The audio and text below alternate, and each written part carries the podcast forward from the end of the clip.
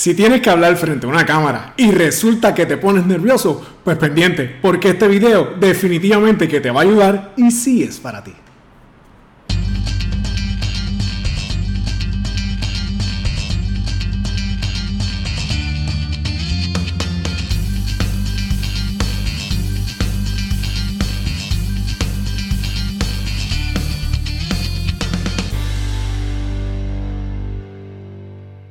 Amigos y seguidores de Talento Real, gracias por estar ahí. Bienvenidos a un nuevo episodio. Si no sabes lo que es Talento Real, pues mira, Talento Real es un programa de entrevistas que va dirigido a hablar con personas que han tenido éxito en diferentes campos del ámbito eh, laboral. Si no me conoces, mi nombre es Wilfredo Huito Cubero y te invito a que te quedes con nosotros porque hoy te vamos a brindar una serie de consejos que van a ser muy efectivos para ti si es que de casualidad quieres lanzar un canal de YouTube o tienes que hacer presentaciones o tienes que ofrecer clases virtuales y simplemente no sabes cómo comportarte frente a la cámara, no sabes qué hacer porque no estás acostumbrado, porque no eres un profesional de las comunicaciones, pues resulta que hoy yo te voy a dar varios consejos que te pueden ayudar. Así que quédate ahí, que no te vas a arrepentir. Bueno, vamos de inmediato a los consejos. Número uno, Tienes que prepararte adecuadamente.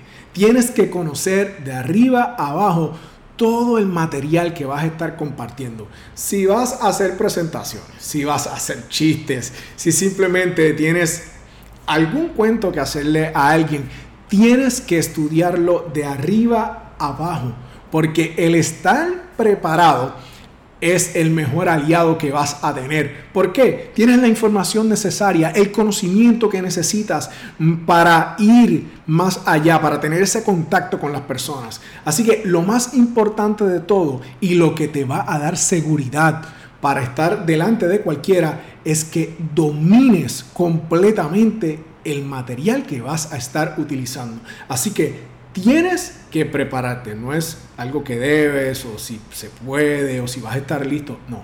Tienes que prepararte porque eso te va a dar seguridad. Eso es muy importante.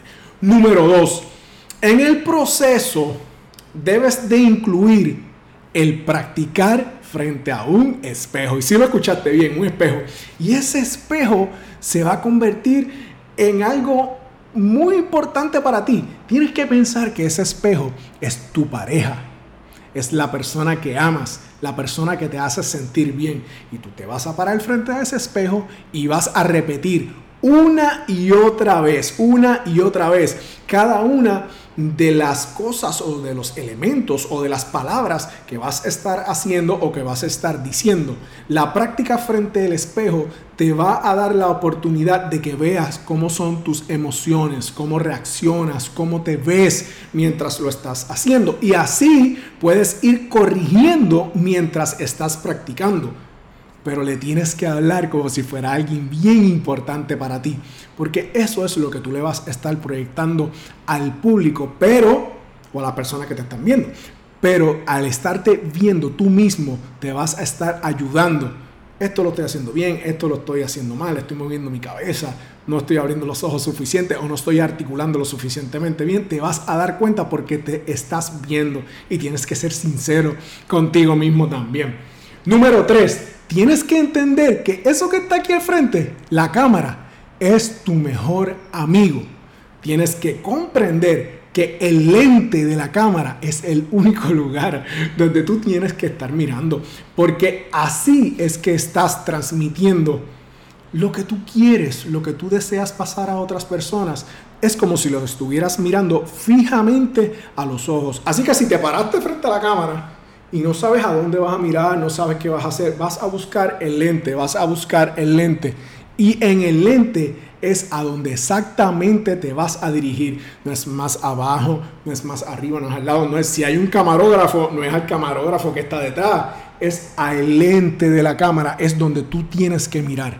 Y ese es tu mejor amigo, porque es como si estuvieras mirando a alguien a los ojos. Número cuatro, debes de trabajar en la simpatía. Eso es muy importante. Tienes que mostrar una buena sonrisa y si no la tienes, pues la tienes que practicar. Es bien importante que tú presentes siempre una imagen agradable a las personas que te están viendo. Que, que, te veas bien, que tú te sientas natural, que te veas seguro. Pero es bien importante proyectar una simpatía, un modo de agrado a las personas que te están viendo, a los que son tus seguidores, a los que son tus estudiantes, a los que son tus compañeros de trabajo. Le tienes que mostrar una simpatía. Eso brinda confianza, eso brinda tranquilidad y eso logra una empatía con las personas que te están viendo. Así que si esa no es una cualidad que tienes, debes de trabajar en ella porque las personas te van a recibir con muchísimo más cariño y vas a lograr esa gran recepción que es lo que tú quieres de tus públicos porque tienes diferentes públicos, pero tienes que trabajar con la simpatía. El punto número 5. Antes de hacer tu primera grabación y después de haber practicado frente al espejo, yo te recomiendo que te grabes, aunque sea con tu celular pero lo tienes que hacer varias veces, diferentes días, a diferentes horas, porque no todos los días y no en todo momento uno se siente de la misma manera. Pero cuando tú tienes un compromiso con personas que te están viendo, que son tus seguidores o que están pagando por algún seminario que tú estás dando, hay un respeto. Pero la, la verdad es que no todos los días tú te sientes igual. Pero si tú te grabas a diferentes horas, diferentes días, vas a ver cómo reaccionas a diferentes cosas. Puede ser que te sientas mal, que tengas catarro, que te duele el estómago, no sé, cualquier cosa. Pero una vez estás frente a la cámara y, y ya se dio la hora en el cual se prendió la cámara y tienes que grabar o tienes que presentarte en vivo, pues no sabes cómo vas a reaccionar. Y eso de practicar grabándote y luego viéndote, te tienes que ver desde el segundo número uno hasta que termine. Así que pueden ser grabaciones cortas, pero tienes que hacerlo varias veces porque eso te va a brindar algo que es muy importante, que se llama confianza. Vas a ver, vas a mejorar. Tú mismo vas a decir, mm, si me echo un poquito más de lado o si me sonrío un poquito más, si abro los ojos un poquito más, si hago menos mueca, si muevo las manos menos. Lo importante es que te grabes y te veas y te vas a sentar con una libreta o puedes escribir en tu mismo celular para que anotes lo que estás viendo en cada grabación. Eso es muy importante y te va a ayudar muchísimo. Eh, número 6. Tienes que proyectar y modular tu voz. Eso es muy importante debes de hablar también respirando correctamente y tienes que sacar tu voz de acá, desde el estómago. Eso te va a ayudar muchísimo. Importante, no puedes utilizar el mismo tono mientras estás sosteniendo una presentación o tienes tu programa o estás hablando del tema que sea. Tiene que haber unos cambios de nivel de tono de voz para que no sea aburrido para la audiencia. Si alguien está dormido, lo vas a levantar cuando suba tu tono de voz un poquito. Pero lo importante en este ejercicio es la respiración. Tienes que soltar, tienes que llevar el aire dentro de tu cuerpo y lo vas a sacar desde tu estómago. Yo te aseguro que vas a proyectar mejor con una muy buena articulación. Pero todo en tu voz comienza con una muy buena respiración. Yo quiero que sepan que cuando yo estoy hablando normalmente, este no es mi, volumen de voz. Yo hablo mucho más bajito de lo que estoy hablando en este momento, pero es importante comunicarme de esta manera y demostrar el nivel de alcance y de poder que puede tener mi voz ante una persona que me esté mirando, ¿verdad? Así que es muy importante y todo comienza con la respiración, sacando el aire directamente desde el estómago y proyectando correctamente. Eso la audiencia lo valora muchísimo y es importante que lo hagas con claridad y con naturalidad. Pero lo importante es respirar de una manera adecuada. Eso te va a ayudar a que tu proyección y tu tono de voz sea el correcto. Recuerda, no puedes hablar en un mismo tono. Tiene que haber una variación de nivel de voz mientras estás dirigiéndote a tu público. Eso es muy importante. Número 7, otro factor que es vital es pronunciar correctamente. No te puedes comer las R's, las L's, las S. Eh, y tienes que trabajar con los problemas de pronunciación que tengas y con la dicción. También es muy importante llevar ese mensaje con gran claridad. Tu público, tu audiencia te lo va a agradecer. Pero más importante aún, el, el, hablar correctamente te va a convertir en un mejor orador. Y yo te aseguro que tus seguidores van a aumentar con eso porque tú puedes hablar de una manera jovial, ¿verdad?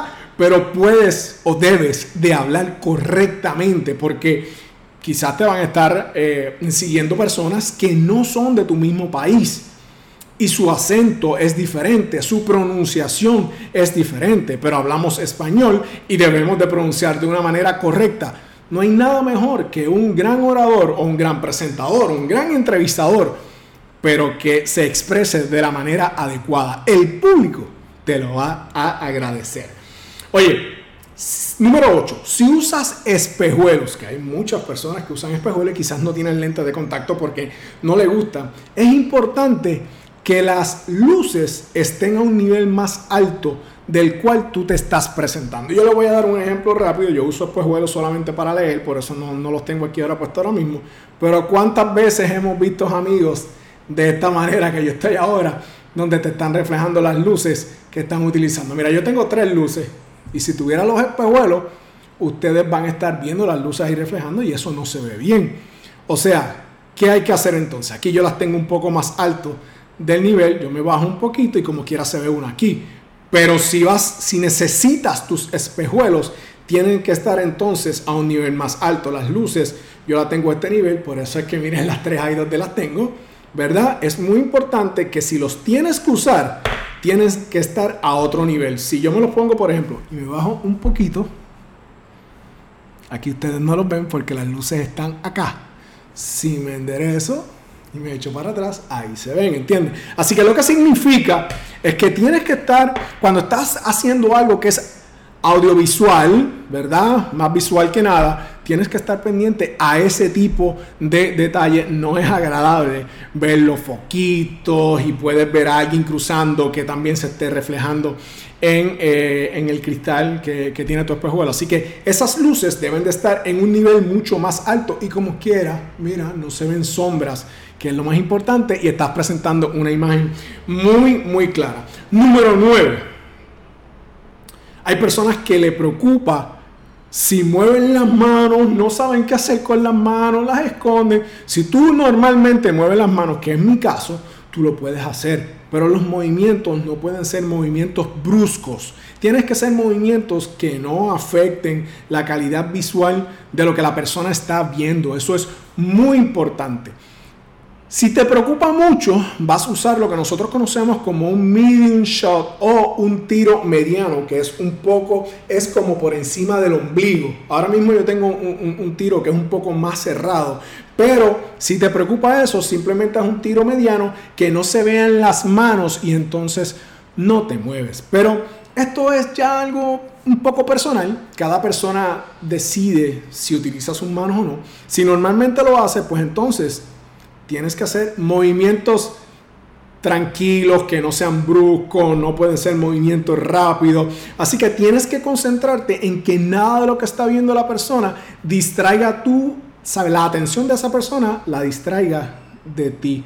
Así que los movimientos no pueden ser bruscos, pero sí puedes utilizar tus manos. Si no sabes qué hacer con ella y no vas a saber cómo lidiar con eso, pero eso se mejora practicando y parándote frente al espejo, te grabas y te miras y vas a saber si lo estás haciendo bien o no. Pero si no, lo resuelves con un tiro mediano o un middle shot, seguro que sí. Número 10. Yo te aconsejo que grabes en un lugar que sea familiar para ti. ¿Por qué? Porque eso te va a brindar la tranquilidad que tú necesitas ante un escenario que quizás es un poco diferente y distinto a lo que tú estás acostumbrado y probablemente es nuevo, nunca lo has hecho, pues busca un lugar en el cual tú te sientas seguro. Si quieres estar solo y todo lo puedes programar para manejarlo tú solo, pues graba solo entonces. Pero si no, Busca entonces un ambiente que sea familiar para ti, que tú te sientas cómodo, cómoda, tranquila, tranquilo, que te dé paz, que tú puedas estar relajado completamente y tú digas, mira, aquí me siento bien. Pues ahí es donde tienes que hacer tus grabaciones para que tú vayas desarrollando cierta destreza que vas a ir adquiriendo según pasen las grabaciones. Yo le aseguro a ustedes que la primera vez que yo grabé no lo hacía con la fluidez que lo hago ahora. Pero según vayan pasando las grabaciones, tú te vas sintiendo más fluido, te vas sintiendo más listo, más lista y vas a estar mejor y lo vas a estar haciendo muchísimo mejor de lo que hiciste la grabación anterior. Por eso te invito a que me escuches, practica, grábate, prepárate es muy importante y eso te va a dar confianza. Y la confianza es lo que te va a hacer lucir como tú deseas que tu público y tus seguidores te vean. Eso es muy importante. Finalmente, prepara un libreto o un rundown. No necesariamente tiene que ser un libreto.